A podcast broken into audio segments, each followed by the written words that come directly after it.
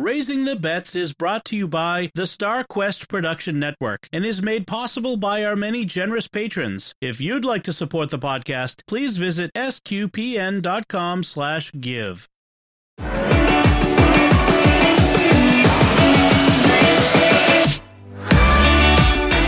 You're listening to Raising the Bets. We're a Catholic couple raising five kids outside of Boston.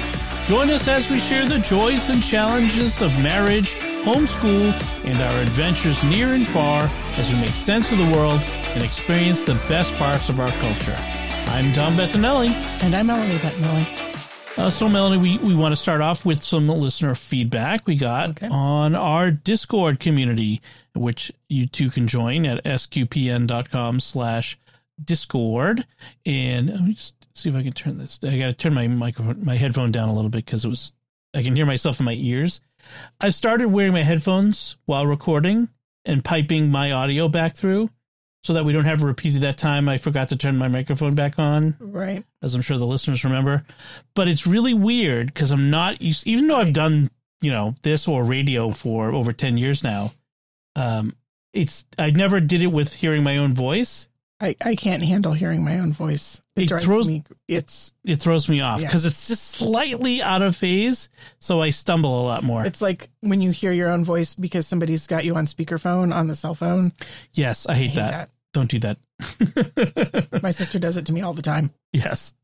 All right. So feedback. This came from Lizzie G on our Discord server, and uh, Lizzie writes, "My family's Italian, and I'm originally from Massachusetts, but we only have pie at Christmas by coincidence rather than intentionally, as in someone wants to make pie for the gathering, so there's a pie present.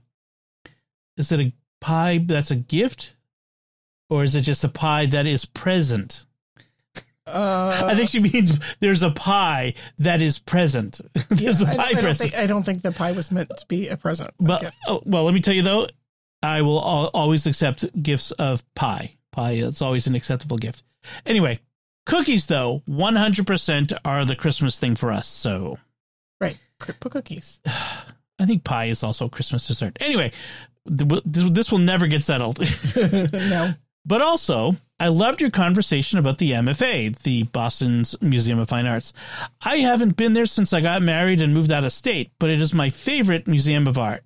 The Egyptian section has always been my favorite. My family actually did have a membership to the Museum of Science, though, because we went there often. That's probably my favorite museum in general, and I really want to take my kids. Thank you for reminding me of what I need to do the next time we're visiting my parents. Ha ha. nice. Very nice. I like the Museum of Science too. We've had memberships before, and Yeah. it's, it is fun. the Museum of Science tends to be always crowded. Like Uh, the MFA has like if you go during the week, the MFA is not that crowded usually. I've seen the Museum of Science not so crowded. Really every time I've gone it feels like it's always been super crowded. The the Museum of Science's downside and hopefully that's cha- it's changed since we've been there. Some of the exhibits were really old, like way out of date. Like the steam engine area, that whole um there's like this first floor area to the right as you come in. I don't know if you remember Melanie. I, Yeah. It's very clear in my mind. But there's this whole section and it's just this it's sparse and quite empty. Like the other parts of the museum are great. They're new. They're they're really up to date. And there's just one area that needs to be updated for whatever reason. But we've been talking about going again because we still haven't been to the giant Van de Graaff generator, No, which is basically a lightning machine. we, we covered that in a recent episode. Uh, oh, did we? Was it an episode or was it just over dinner? I thought we talked about it on the show. it's really confusing because sometimes we have trouble distinguishing conversations we've had in front of the microphones and conversations we've had at dinner. I think it was at dinner because the kids were joining in on that. In any case, you listeners, you can tell us if if I'm misremembering. I have a pretty clear memory of sitting right here while having that conversation. Okay, so I uh, could be wrong. It's probably was the conversation that Lizzie is writing. That's what I'm thinking. probably. Anyway, uh, I told Lizzie on Discord that the Egyptian section has been updated. Oh yeah, they've they've done a really great job of updating that. It's really wonderful. the whole statuary area, the, there's a whole section that's just dedicated to the statuary, and a whole other section dedicated to the the dig, the the excavations that were very specifically done by people from the MFA. Right. The MFA in injunction conjuncture with Harvard and Uh, something else. something else in Boston. And then there was like an Italian dig at the same time and British.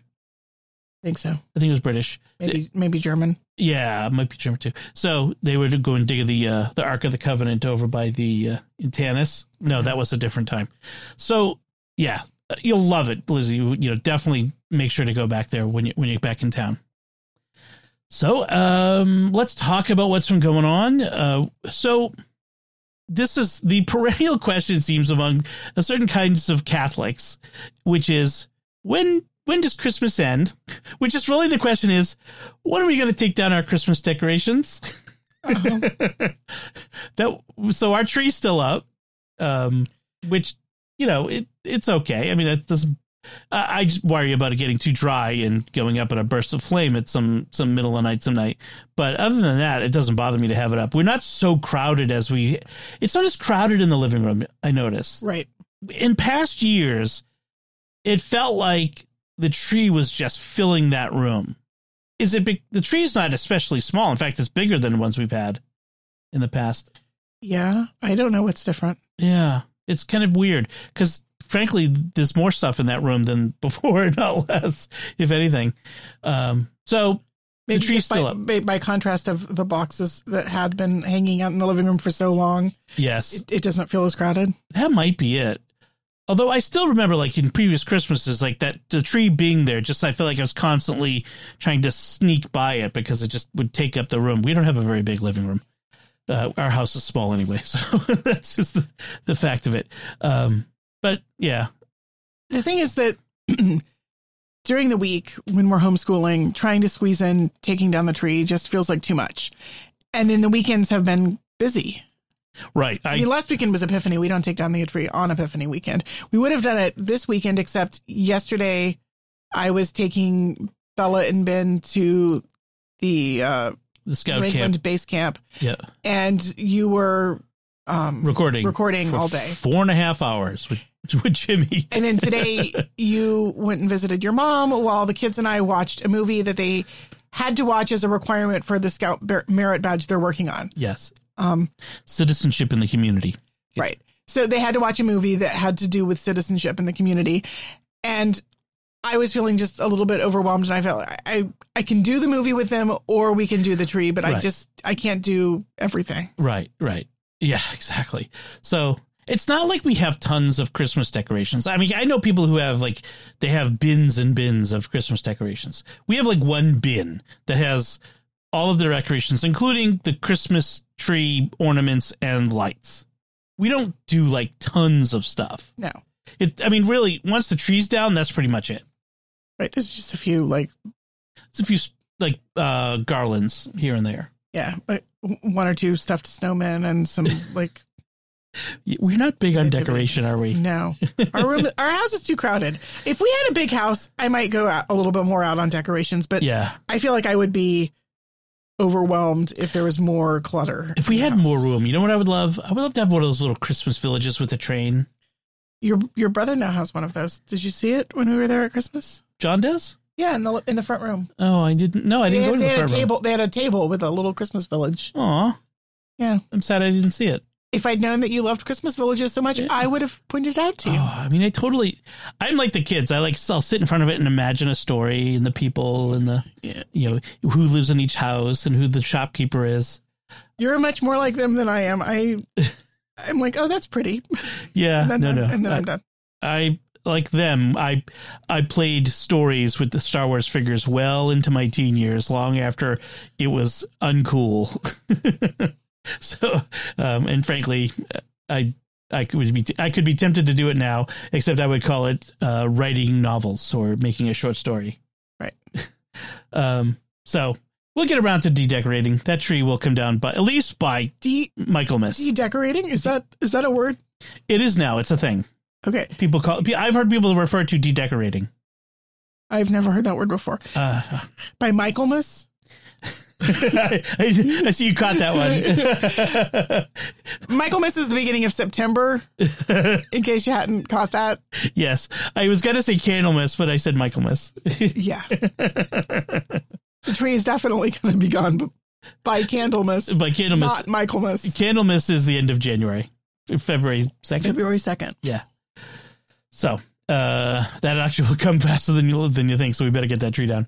So um, let's talk about other stuff. I think that's about like so. You mentioned you took the the two kids to the scout camp. Uh, Bella was doing her swimming requirements. They have an indoor pool there. We've talked about New England Base Camp before. It's also called Camp Sayre. It is amazing. It's a really nice. Uh, scout camp that's on the edge of Boston, but it's in the Blue Hills State Park and it is uh, it's really nice. They they have like a Saturday program, and you can go and for like twenty bucks, you can do all kinds of like you know uh, archery and shooting and you know uh, yeah, pioneering. If it, had, hadn't been raining, I would have been tempted to take a stroll up to the uh, the archery and BB range just like real quick and let yeah. them let them get a few shots off. But it was rainy, it was wet. Yeah, nobody wanted to do that and they they have like a ropes Although course. I think, I think, Mick and Jay were actually heading up to the archer range because oh, yeah. they'd never been to base camp before. Oh yeah, there's there are a couple new scouts, and it's it is really fun. It's it's really great, and you can do all kinds of stuff there. And uh, we've we've been there a lot, but they have an indoor pool, and both Bella and Ben need to complete swimming requirements to get their next advancement. Uh, ben did, was it Ben? Ben did complete his requirements for second class, so he yep. is getting his uh, second class rank, which is nice. Uh, that wasn't a foregone conclusion a year ago that he would be advancing. Yeah, um, he was having such troubles in general with things, so uh, it is nice to see him moving ahead. Um, yeah. What I was gonna say? Oh, the swimming pool. Yes, the swimming pool. The swimming pool was supposed to be an Olympic size pool, but they didn't calculate for the sealant, and so it is like less than an inch short of being an Olympic sized pool. But it's it's enough short that it's not it's not um competition. Yeah, you can't they can't actually do competitions in it. That is ridiculous. Isn't that ridiculous? That's ridiculous.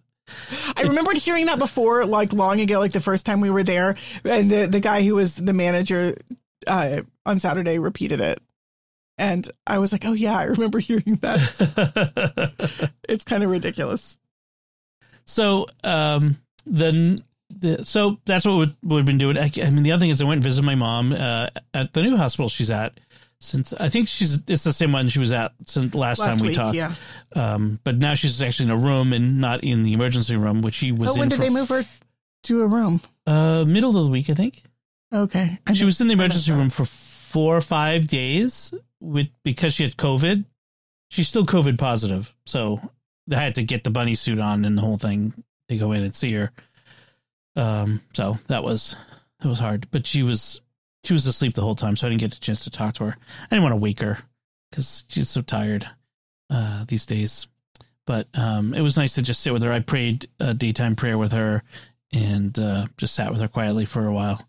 So uh, I did drive by on the way there because she's at Brigham and Women's Hospital. I did drive by Our Lady of Perpetual Help Basilica, also known as Mission Hill Basilica in Boston. It's run by the Redemptorists, and it's a designated basilica, which is a designation given by the Pope to particular churches of significance, and it's a known it's a site of healings. So there are there's like a chapel where you know you have crutches and stuff for people who've oh, all wow. received miraculous healings. So it's I mean it's a it's a pilgrimage site, which I've never been to. It's in Boston. It is like down the street from say like the Museum of Fine Arts. Uh-huh. It is like literally right there. Um, there was a getting out. I really wanted to go in, but I didn't. Um, I also really wanted to stop at the museum because I drove right by it on my way home. Uh huh. And I didn't. But it, it would have been fun to stop in just by myself, just to kind of wander a bit. It would have been fun, but I wanted to get back. Yeah. So I might not have resisted the temptation. I know, I know. uh, but I need to get back to make my beans, which we'll talk about in a minute. Uh, but first, let's talk about some other things that we made earlier in the week. Uh, I love shrimp. That is probably come up before on the oh, podcast. I'm sure. And like I, my motto is when I go at the grocery store, if shrimp's on sale, I'm buying it, which is problematic because apparently shrimp is on sale a lot, so I don't actually buy it every single time. but I wanted to make uh, a shrimp dish. What was it last Friday? I guess. Um, and I made two different shrimp dishes. I made a coconut shrimp, and I made bang bang shrimp. Now I I I liked I was I was really interested in the bang bang shrimp because it's a because it, I think somebody got like bang bang shrimp when we went to legal seafood with your dad. No, I got green beans with a bang bang sauce. Oh, right. Which ooh, that's something we could use the leftover bang bang sauce with. Yeah, it was. They were really good. Okay, what is bang bang? so it sounds silly, but it is. A, it's a. I think it's a Thai dish originally, and I should have looked it up, but it's. I think it's a Thai dish, and um, like street food, and it was called Bang Bang because it's spicy. That's that's my recollection of it. I mean, you know, I, I looked it up and I found like six different explanations. One that said the name came from Chinese street food and was later applied to whatever. And right. I, I think that it's one of those things that nobody's quite sure. There's lots of apocryphal. I mean, literally, one says it's from Chitty Chitty Bang Bang, which I think is the stupidest thing. Probably not. Um, but the Thai thing is there's a Thai sweet chili sauce in it, which which might be part of it. So here's the recipe. The Bang Bang itself, um, I looked it up and um, this is from thekitchn.com. It's uh, kitchen without an E. So I'll put a link in the show notes. And so you take the, you have shrimp and, and you know, you defrost it. But what you do is you take um, half a cup of mayonnaise, quarter cup of Thai sweet chili sauce, which is a very specific sauce you you can buy in the uh, ethnic foods aisle of your grocery store. Um, ours had it, and a teaspoon of sriracha, and just whisk it. Just those three things, and then you take a cup, half a cup of buttermilk, which is interesting, and another teaspoon of sriracha. Combine that, and you put all of the peeled, deveined shrimp in that bowl. Now, when I like cook shrimp, I always take the tails off. I yes, I, I really dislike eating shrimp with the tails on it, like because you got to handle it. Then you got to like pull it off and it's just or pull it out of your mouth, which is gross. So you get this. So you have the buttermilk and you get the shrimp in it.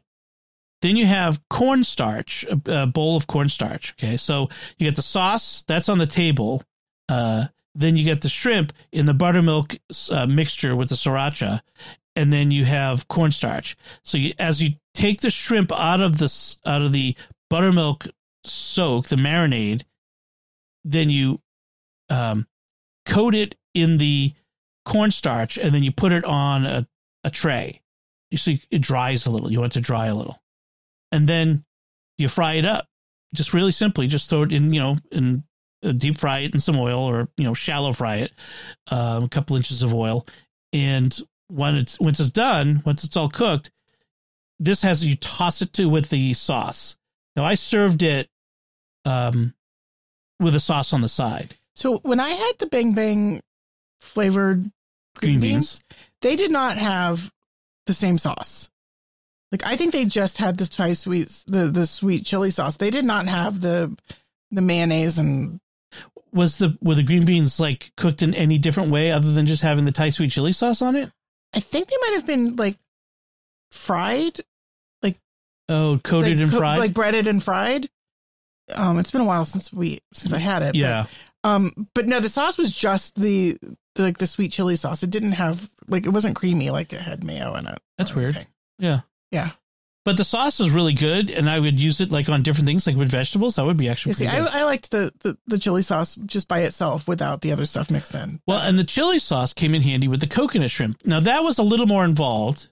Um, the coconut shrimp is from a, uh, the recipe is from a site called CafeDelites.com, and so you take the shrimp cleaned and deveined, and you set up a, a series of bowls. Uh, in one bowl, you have a half a cup of flour in another bowl, you have a batter, which consists of more flour, baking powder, garlic powder, egg, beer, uh, and that's it. Okay, in that bowl. So you have a batter. And then a third bowl with a mixture of shredded coconut. It says sweetened or unsweetened. I went with the unsweetened. I think sweetened might be a little too sweet. That and panko breadcrumbs. Okay. So you take the shrimp and you put it in the flour, then you put it in the batter, and then you put it in the breadcrumbs and the coconut flour, and you and you coat it and kind of pat it on to make it stick. You put it in a pan and you and you do them all, and then again you deep fry them. Um, oh no! Before you deep fry this was the key. Actually, once you've coated them all, you put them in the freezer for a half hour, which makes the coating solidify and adhere, so it won't fall off in the frying. Yes, that That's key. they were they were so good. Like I, I tried one of the other shrimps. Yeah. They were okay. The coconut shrimp, like once I tasted that, I didn't want any of the other shrimp at all. And I served it, was with so good. with the Thai, like the just with the plain Thai sweet chili sauce, and it was really good with that. Yeah, I, I think I would honestly just say I liked the Thai sweet chili sauce plain better than it with with mixed in with the other things. Yeah. Well, the bang bang sauce was for the other shrimp, but yeah. No, but but I mean, But even the other shrimp, yeah, I just I liked the okay. Um, so th- this worked out really well. This was a real. I think this is a hundred. I think everybody liked it. Pretty much everybody had some. I don't think if anybody didn't. I don't know if Ben did. I- I I think it was I pretty think- popular. I think I think Ben might have made himself a PB and J. Yeah, not He's, he's not really a big shrimp guy. but uh, yeah, the batter on the coconut shrimp it's it's adhered really well, and it, It was did. really crunchy, really flavorful. I, I really liked it. Um, and by having you have to freeze it, so while that was in the freezer, I was able to make the other shrimp. So it was make made it really easy. So uh, really happy with how that came out. I also made a another dish, mushu pork. Now, mushu pork has a history for me. When I was a kid, this was one of the dishes we always got when we went for Chinese food in my family. In fact, um, my dad would take us out sometimes, occasionally, to Joyce Chen restaurant, which is uh, Joyce Chen. Kind of became like a I don't know if it was a chain, but they they were they were a brand that had like ingredients in the store. You could buy Joyce Chen soy sauce and stuff. And one of the dishes we would always get at Joyce Chen was mushu pork.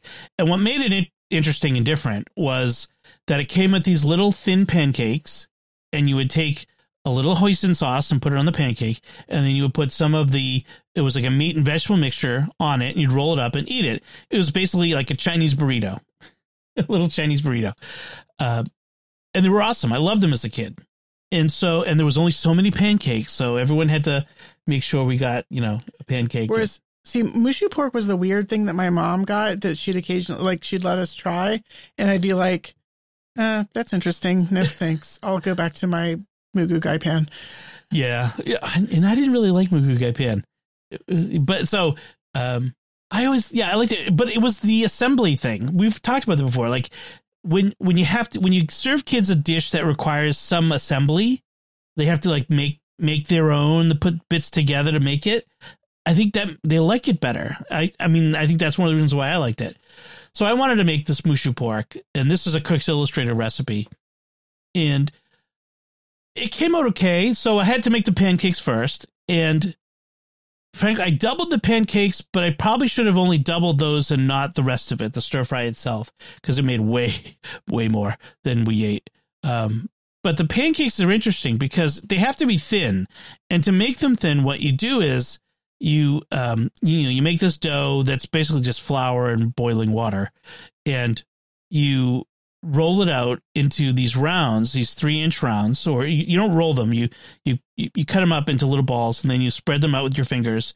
Then you oil one one of them one side with sesame oil, then put another one on top of it, and then use a rolling pin to roll it out to like a seven inch round. So there are two of them stuck together. Then you fry it in a pan, like just like in a, a pan with a little oil on the bottom, on both sides until it starts to separate because that oil keeps them separate. And then when they're cooked and they're cool enough, you pull them apart. So you cook them smushed together because that gives them the structural stability, but then you pull them apart to make them thin. Huh. I have to be honest. Yours were not that thin. My well, mine were not great. By the end, actually, I was doing pretty good with them. The first half of dozen of them were uh, kind of weird shaped and had holes when and some of them didn't separate. I was having you know some learning curve on it. I'm I'm not great at making bready things yet. I used to really be good at making sandwich bread, but I just haven't done that in a long time. I've left that to you. So um so that came up pretty good. I, the hoisin is really what makes it is really the flavor in that. So I, I really like that. It's so it's pork tenderloin. Um, I suppose they have um, bamboo shoots, which I didn't get for some reason at the grocery store, but I did have water chestnuts, so that worked out okay. And cabbage, which is really good in that. And um, what else was it? Shiitake mushrooms. So I like it, and I, you know, and again, I like for the kids to put things together. Okay, the last thing I want to talk about in the food. There's a lot of food this week.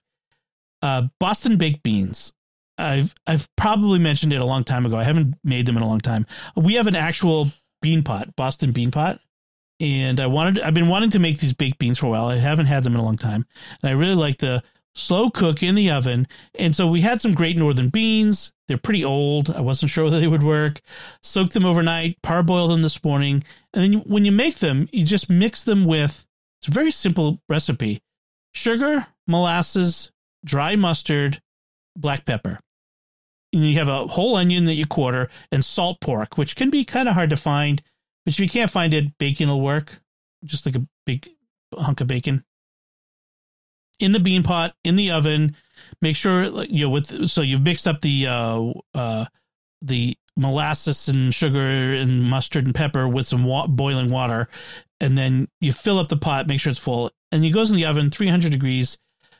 This said six hours, but I think we I was only like four for these, so it, it, they cooked pretty fast. Um, and then I had, but I also had all these extra beans. Like, made, I I soaked way more beans than I needed. They weren't yep. in the pot. So we ended up making instant pot barbecue beans, and those came out pretty good. In fact, they might taste. I think they might be a little more popular than my baked beans were. I loved Boston baked beans, but these instant pot barbecue beans were good. Um, so uh, I I've probably been talking too long, so I won't go into the the barbecue beans. But I'll put a link to the to the recipe in the show notes, and you can check it out if you want to. Uh, it was really quick, like half an hour to make the barbecue beans. So, um, I realize now I've talked about all the the cooking. did you cook anything this week, Melanie? Um, did I? I, I mean, you cooked. You made. We had tacos this week, and we had some. You had made beef stroganoff. I was just. I'm just yeah. teasing you. Um, um, I did all of the cooking of notable new recipes. Things. I did make a a, a, a the bread beer batter bread. Uh, yeah, not, not beer batter. It was a it was a yeasted bread that had beer, and I bought some Oktoberfest for Sam Adams Oktoberfest that was for the, the bang bang shrimp or the coconut shrimp, whatever. For the shrimp. Shrimp. They needed a beer batter. Right. Yep. So I bought some and I, you know, it got me hankering for beer bread. And this beer bread, uh, we had some old active dry yeast. And when I tried to proof it, it didn't really proof very much. But then I realized I hadn't actually mixed it in with the water properly. And so then I proofed another batch of it, and that one kind of rose, but not quite doubled. And so it was sort of active. So I just like dumped all of the yeast, both batches of it, into the bread. And also, the recipe I was calling for only asked for like half of the beer bottle, and I just dumped the whole beer bottle in and then threw in more flour until it mixed. um, it probably could have used a little bit more salt, but other than that, it, it came out really was, well. It came out really well. It, it it didn't have a lot of really big um holes in it. Structure. Yeah. Um partly because I think there was enough yeast that it rose kind of quickly as opposed to a really slow but with more bubbles. But it was good. It, the the flavor was really good. Yes, it was. It was. Yeah, it was kind of denser a little bit, but yeah, it was good. I mean, for something that you kind of were winging it, it came out really well. So that's what we've been eating. So let's talk about things we've been watching or reading. Um, I had three things I watched that I wanted to quickly talk about.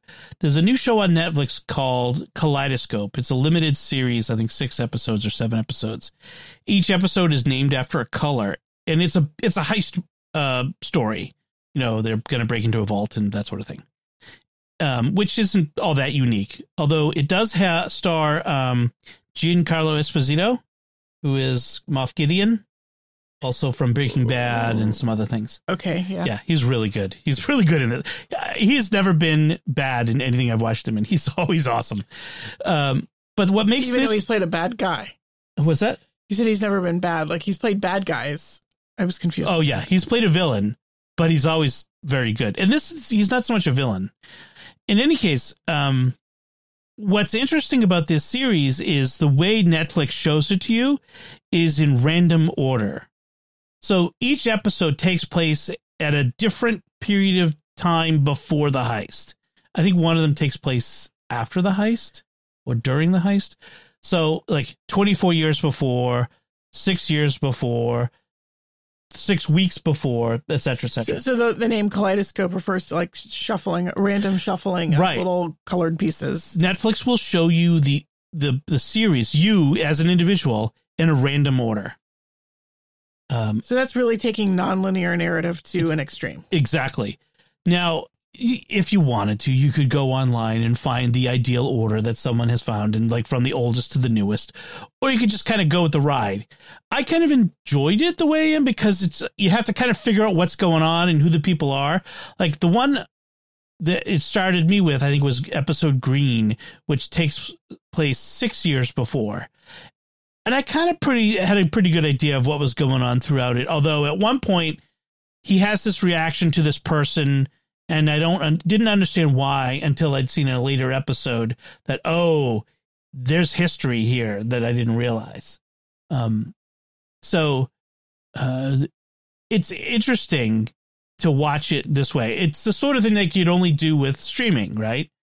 That everyone could watch a different order. So, it, plus it's a good story. I always like a good heist movie too. So, um, it it's I might have to watch that because I love some nonlinear storytelling. also the the the the main villain is the guy from Victoria, the one with Clara Oswald, Jenna Coleman, um, Oh, the the, Rufus, the one about Queen Victoria. You mean? yeah, Rufus.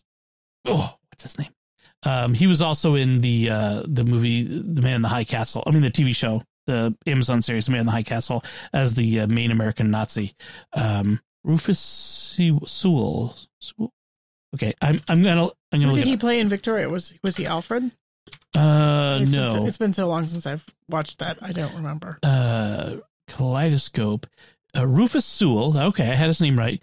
And in Victoria, he was uh, Lord Melbourne. Oh, okay, right. Yeah. Um, and he was John Smith in The Man in the High Castle, which is kind of funny.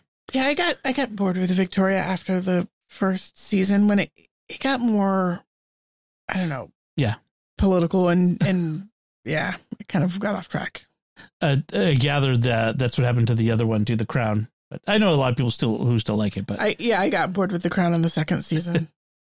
So a follow up on a show that I was watching uh, that I mentioned before called Echo Three, which is this um, military drama about an American woman who gets kidnapped in Right, Colombia, right. etc. I remember that.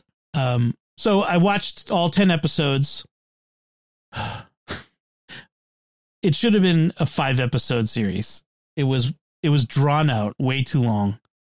There was like these long, like nothing happening, just watching them riding in a in a speedboat away from the action after it happened, and then these long action sequences. But it's one of these stories where they they don't have like they don't have the people talking. They just have people like doing random things, watching them ride in a in a truck through the forest, you know, or like long sequences of them running through a marketplace as they're, you know, they're trying to get away, and it's just, it just was long, and the and the lead actors of the lead actors, Luke Evans was the only good one.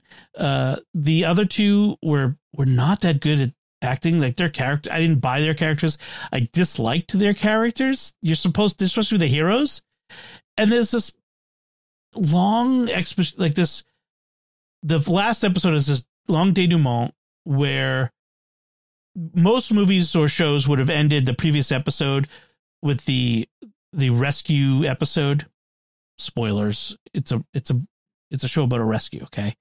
But it's trying to kind of say just because we've done this thing doesn't mean there's a happily ever after. It's kind of depressing, actually.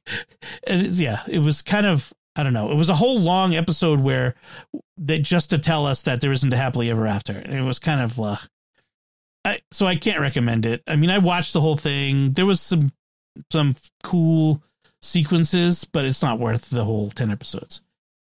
Finally, a show that I've been watching for years now. It's it may be the most Catholic show on network TV.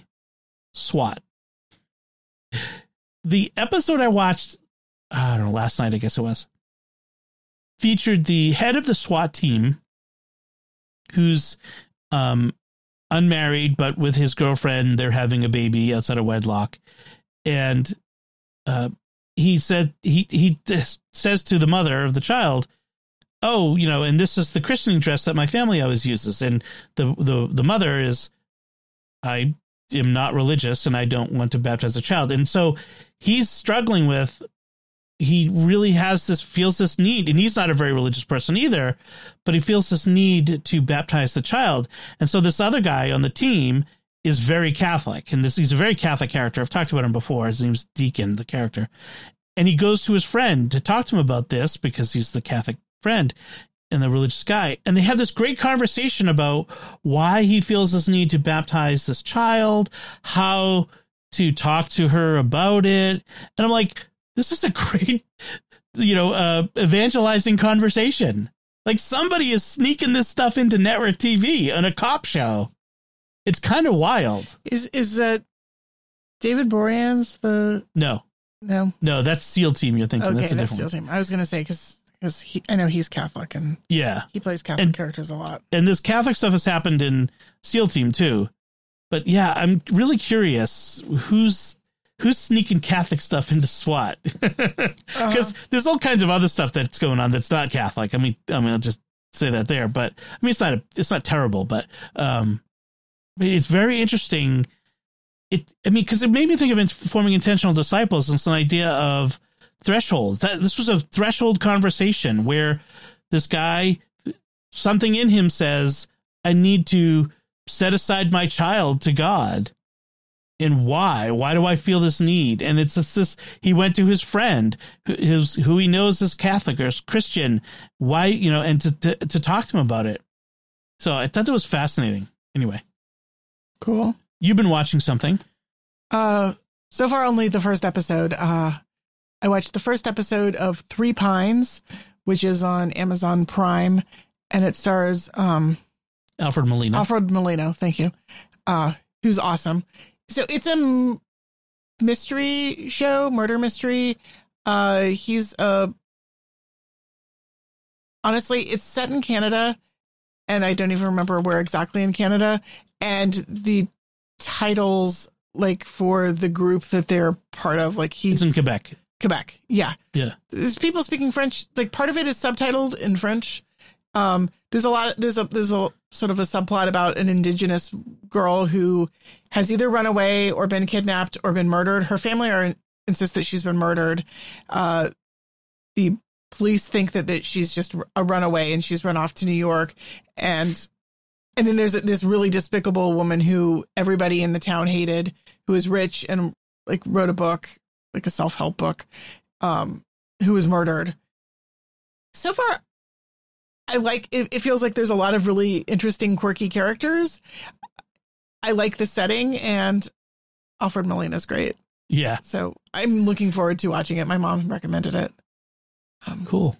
and this this sort of backdrop backdrop is, um, of course, the residential schools and you know to which Native kids were taken from their families and sent to residential schools. And one of the investigators who works with Alfred Molina is First Nations herself, but when she's asked what her people is, she says she doesn't know because she was adopted as a baby. And so she's sort of a person with no roots, Hmm. uh, which was kind of poignant. And then it turned out that the woman who, this is not huge spoilers because it's just the first episode, but the woman who everyone hated who was murdered was living in a former residential school. So like one of the first things you find out about her is like the the First Nations woman saying, "Who would choose to live in a residential school?" Like, kind of. Right. So that's definitely a major theme is the the tensions. Um, Is it all like one story or is it episodic? I think it's going to be one story because like we did not get very far. We got to the point of sort of just determining Alfred Molina determining that everyone in town is a suspect. Ah, Um, so I think it's going to be like one overarching story, like like or two really, the murder mystery and the runaway girl, and I think that's going to be the whole season. cool. I suspect just the, based on the the pacing was very slow. Like it wasn't. It's not fast paced. So kind of like Broadchurch, probably. Yeah, I'm thinking it had kind of a broad churchy sort of feel in terms of we're just figuring out who these people are and plopping them into the mur- middle of the mystery. Uh, again, kind of a small town, and who are these people? What's going on? Hmm. Okay. That sounds interesting. I may want to check it out myself. Um, and then you uh, fi- finished a book this week. I did finish a book. I finished a book called Purple Hibiscus by the African novelist. Um, Chimamanda Ngozi Adichie. yeah, you've got the book, uh, the No, computer no, I screen knew that off the top of you. my head. No, you didn't. Uh, my eyes aren't very good, so I have a hard time reading the computer screen. That's why Dom is saying all the names of my things for me. Uh, I read a book by her over the summer, I think, uh, Americanah, yeah. Um, which was about Nigerian immigrants to the U.S. and England. This one is set just in Nigeria, um, and it's a f- the first per it's a story told from the first person by a 15 year old girl. Yeah. And uh, her family is Catholic. Her father is a sort of tribal leader and very rich and important in his church community. And he is the editor of a, of a major newspaper. Um, and they're very rich. So they live this very privileged life. But the father is horribly, horribly abusive. He's physically abusive. He's emotionally abusive. He's very controlling and he's spiritually abusive because he justifies all of his treatment of his children as being for and his wife too as being for the good of their souls. It was a very disturbing novel, especially the first third or so, which is the first third you're kind of with the character who's trapped. She starts sort of near the end and then goes back to tell you sort of the backstory. So she starts the interesting.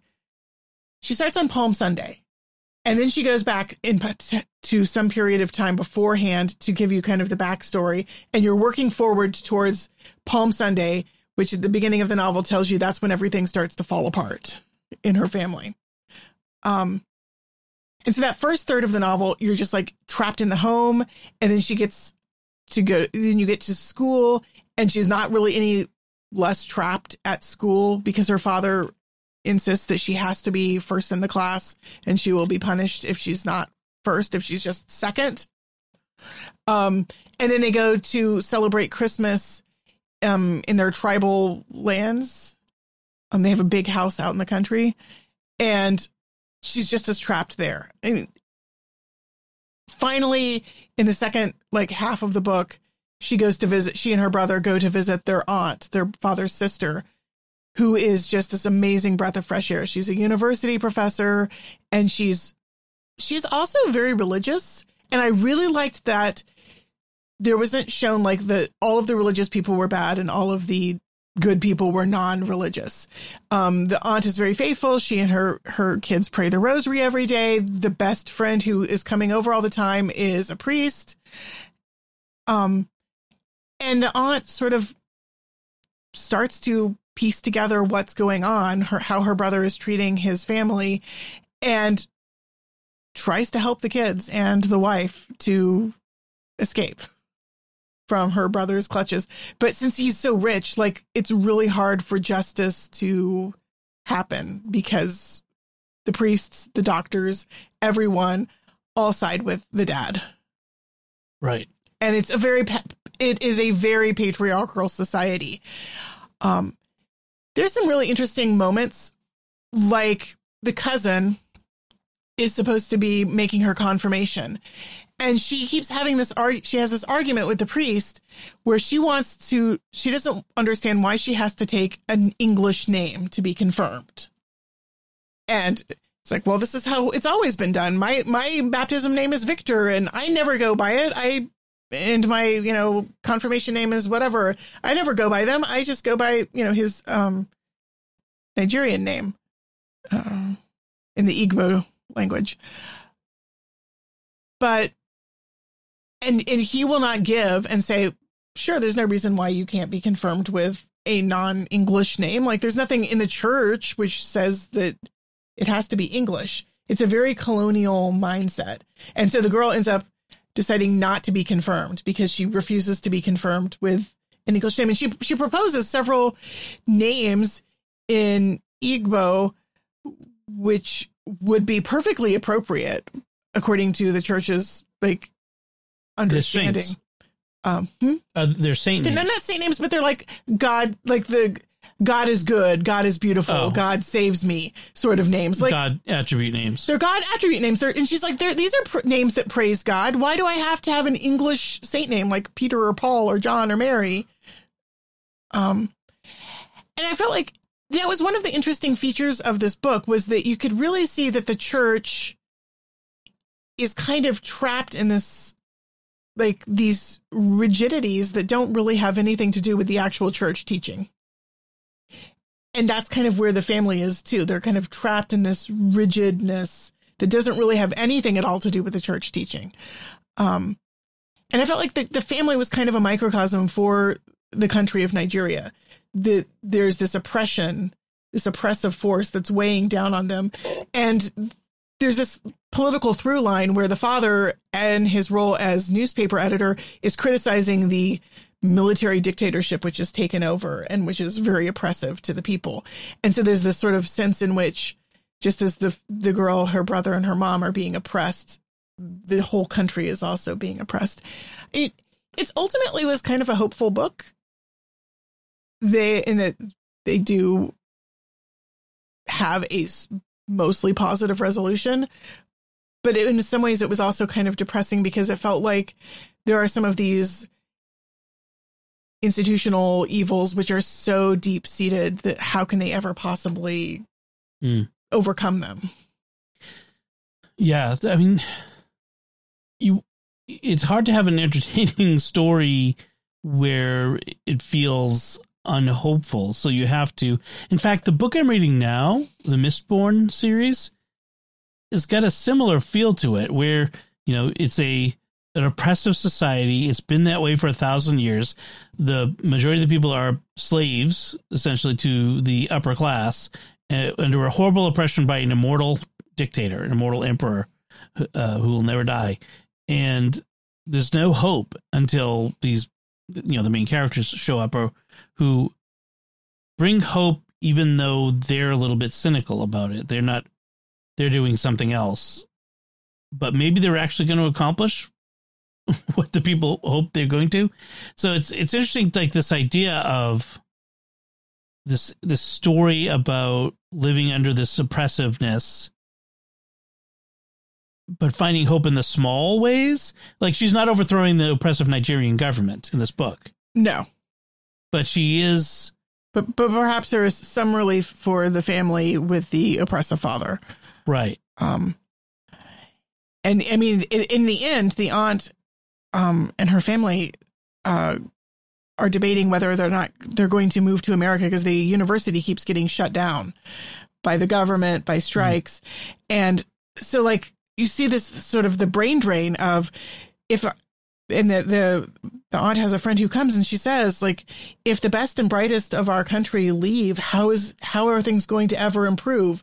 And yet what is there to stay for if she can't even keep her job? Right. Like so there's this this sense of people being trapped? Like how does how does change happen? Right. Interesting. Um but i you know I, I try to make it one of my goals every year to read a certain um I like to read outside of my own culture, outside of my own zone, and this was very different. I, I enjoy reading, kind of exploring. Yeah, I'm I'm glad you're reading these books from other countries, other, you know, African uh, books or uh, Asian, you know, viewpoint, that sort of thing. Um, you had a couple that were from India recently, right? It's it's fascinating to see these books from these different points of view from from your eyes. Kind of interesting. Cool. All right. So that's what we've been reading and watching. And uh, so, not a lot to talk about, I think, about the mass readings this week. Both of us were a little bit out of it, I think. Uh, you got a few more notes than I did. So, the readings this week were about, let me pull them back up again. The Isaiah and the suffering, ser- Isaiah suffering, suffering servant. servant. And the gospel was John the Baptist, you know, behold, behold the, the, Lamb, of God, God, who takes away the sin of the world. And the our celebrant was Father Oliver, who is a Nigerian priest by happenstance. Strange coincidence. Yes. Um, and so you said he had he did a good job of tying together all of the readings and the psalms, including the psalm. He did. It was one of those great uh, homilies where he pulled together all the readings. He talked about how all of us are called to be, you know, by by virtue of our baptism, to be uh, announce to announce Christ, to be prophets, to be um, to a prophetic role, like the, John the Baptist, like Saint Paul, like Isaiah, um, to be a light to the nations. It was really good. I I took notes, but I don't think I can say a whole lot more than that was really good. so sorry, um, I'm not feeling really brilliant today. I think Father Oliver's a Jesuit. He's studying at Boston College. He I might be. And you really feel like his homilies are being, you know, coming from a deep spirituality, a deep theology. They're very deep. He also has a strong accent, so sometimes it's kind of hard to like. You really have to concentrate to follow. Right. I mean, when he talked about like when, when he went into like why is John calling Jesus the Lamb of God? And we went back to Exodus and Leviticus and we talked about the scapegoat. We talked about uh, Abraham's sacrifice of the. Right. Oh, no, no. He talked about the Moses' sacrifice of the paschal lamb and painting the blood on the doorpost. And I, it really went deep into the readings. I can remember sort of like the topics that he touched on, but I don't really remember the deeper yeah things that he was pulling out. Right. It was a very deep homily. Um, but yeah, I always feel like I, when I hear Jesuit homilies, you can kind of feel that there's a little bit more training and skill in terms of sort of here's the three things we're talking about and we're going to talk about one and then we're going to talk about two and we're going to talk about three and then we're going to pull things together and then we're going to go a little bit deeper and then we're going to come back to that and it really has those layers of like structure yeah, when they came out, it was like, oh, there's Father Oliver and there's Deacon Bob. Which homily are we going to get today? I was glad that Father Oliver preached. Um, De- deacon Bob is a, is a nice guy, but he's new as a deacon and not, not, Jesuit.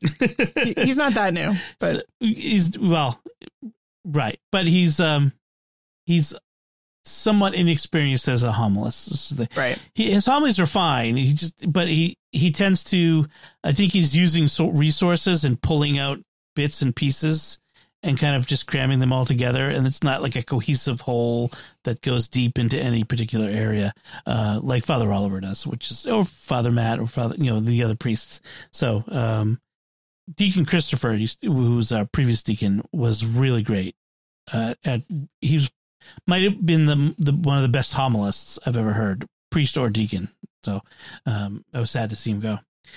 All right, let's wrap things up. We'd like to take a moment to thank our patrons who make it possible for us to create Raising the Betts, including Jonathan S., Bill, Morrowind, Henry S., and Joby W. Their generous donations at sqpn.com slash give make it possible for us to continue raising the Betts and all the shows at StarQuest. And you can join them by visiting sqpn.com slash give. And that's it for this time. Find links from our discussion in our show notes at sqpn.com slash betts. That's B-E-T-T-S. Send your feedback at the StarQuest Facebook page, facebook.com slash StarQuest Media. Send us an email at betts at sqpn.com or visit the StarQuest Discord community at sqpn.com slash discord. Write a review at Apple Podcasts and share the podcast with your friends to help us grow our community and reach more listeners. Until next time, I'm Dom Bettinelli. And I'm Melanie Bettinelli. Thank you for listening to Raising the Betts on StarQuest.